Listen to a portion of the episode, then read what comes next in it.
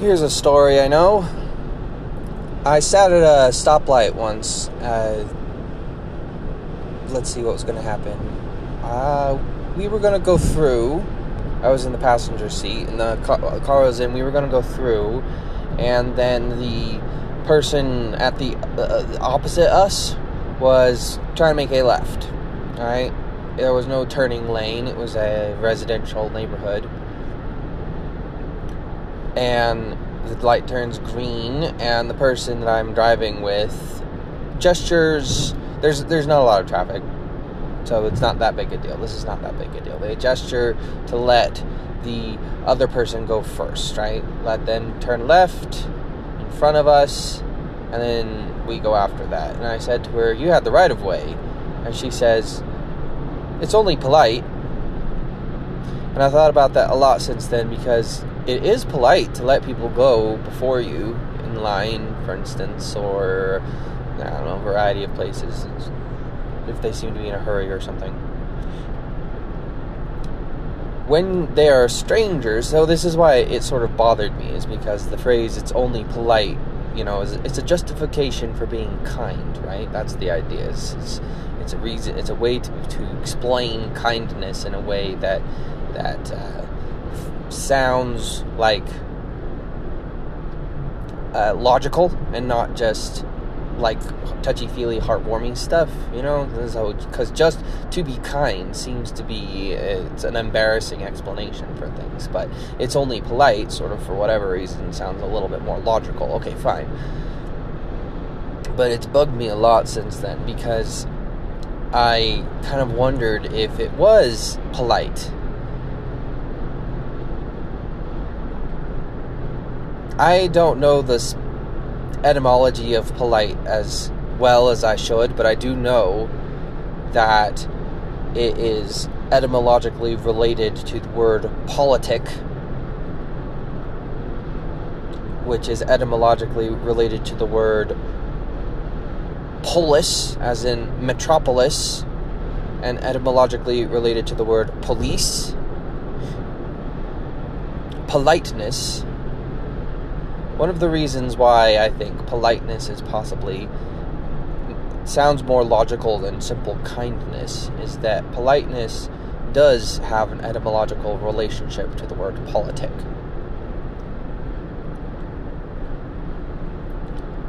Because to be polite is to act according to the rules of the society that you're living in.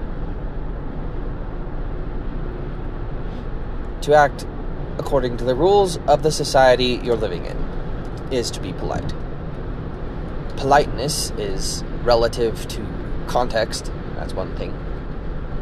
Politeness is relative to time, you know, era where you live, that's another thing. But politeness is more than anything else relative to the group of people that you call home. To the group of people who share politics.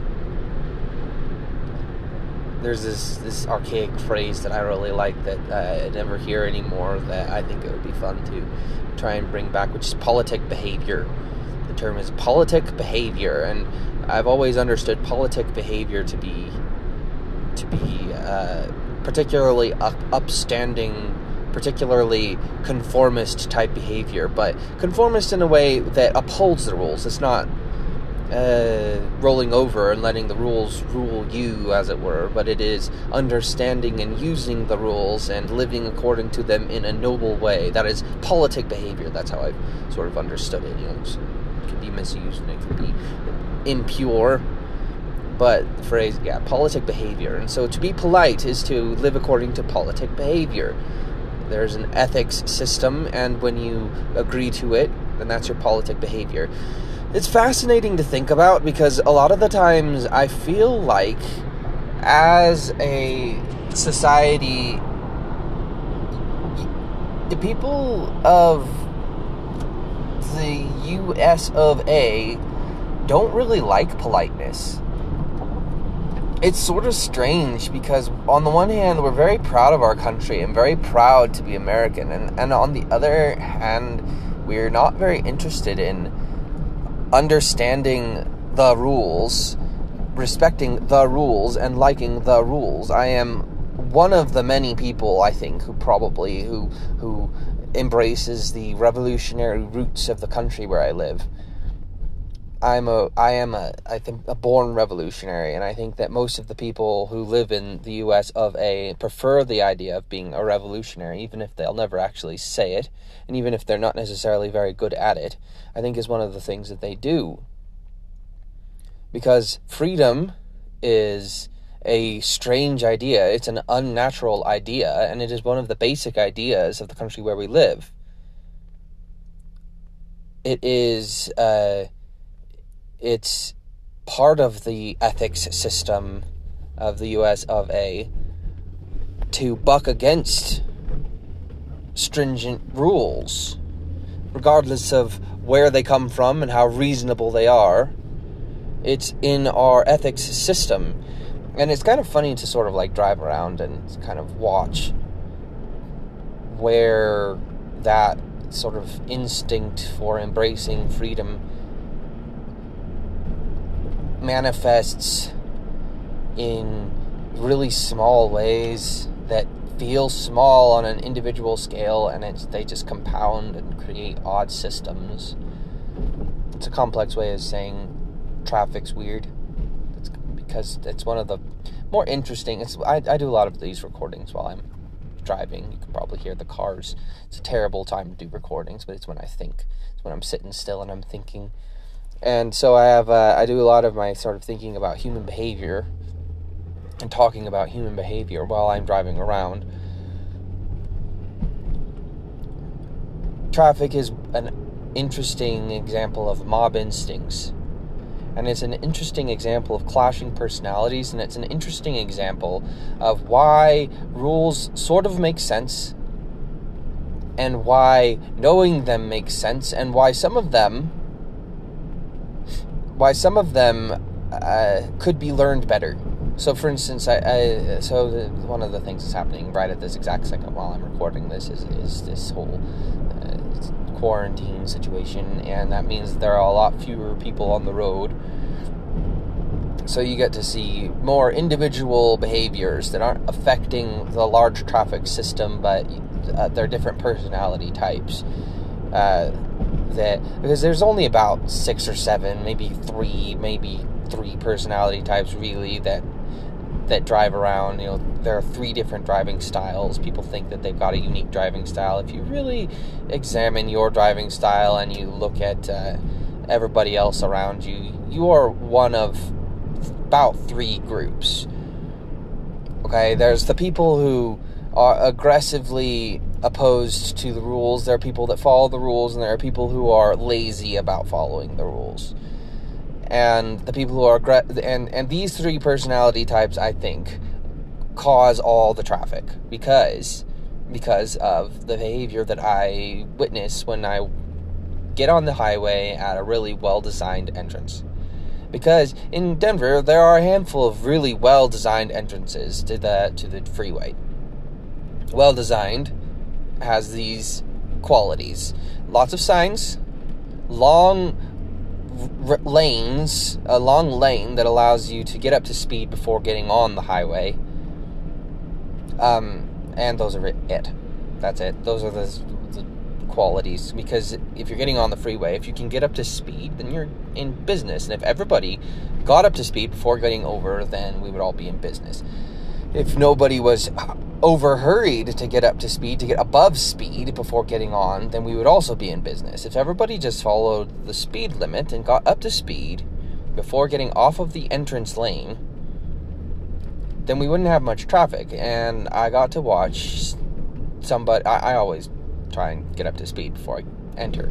So that's my personality type. That's the group I sit in. And then in front of me, though, there was this person who was preventing me from my usual uh, strategy because she, I, I, I, I'm not trying to make any commentary on women drivers. There are a lot of really good female drivers. It just so happens that the girls, the people in the stories that I've told today, are girls I don't have a problem with girls. I like girls, and I don't think that there is that the there's any credence to the myth that there's such a thing as a bad woman driver. But anyway, there's these girls. There's, today was a girl, and she was driving slow, and she was trying to get over without signaling in a, an area where the speed limit was 65 miles an hour. She was trying to get over into the highway uh, when she hadn't gotten above 45 yet.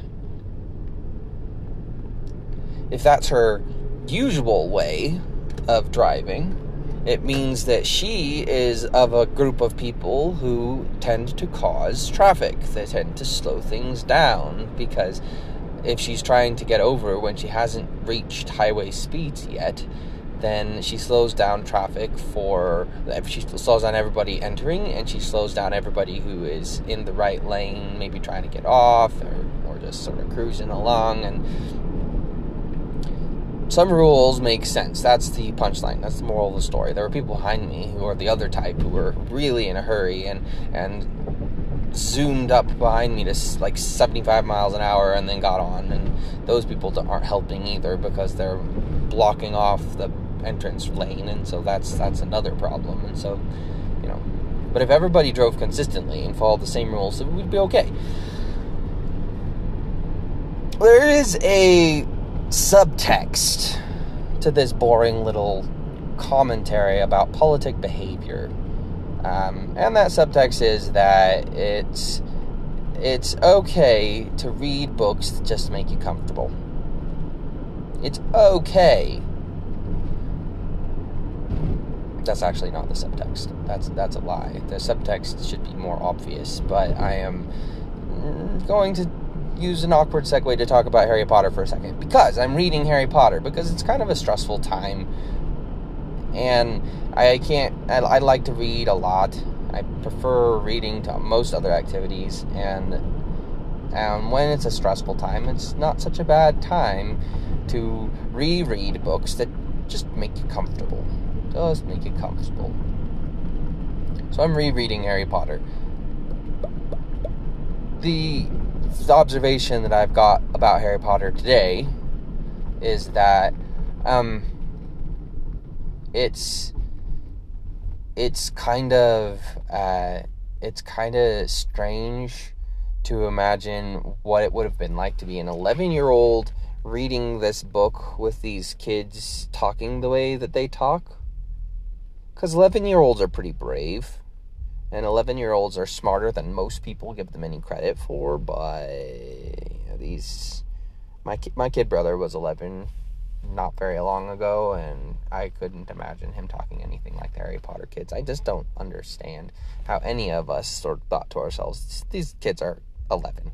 Not that they're smarter, you know, it's not that they've got more common sense than an 11 year old has. They think like 11 year olds, but they the words that they choose just don't strike me as very 11. I was doing a list for a little while of, of disturbing implications of the, Harry, the success of Harry Potter, uh, and I'm going to continue adding to it because I find it fascinating. And today's disturbing implication of the success of Harry Potter is that 11 year olds are smarter than you think because they read that and they never once said, you know, I don't know anybody who talks like that. I don't know any anybody who thinks like that. So you should pay more attention to 11 year olds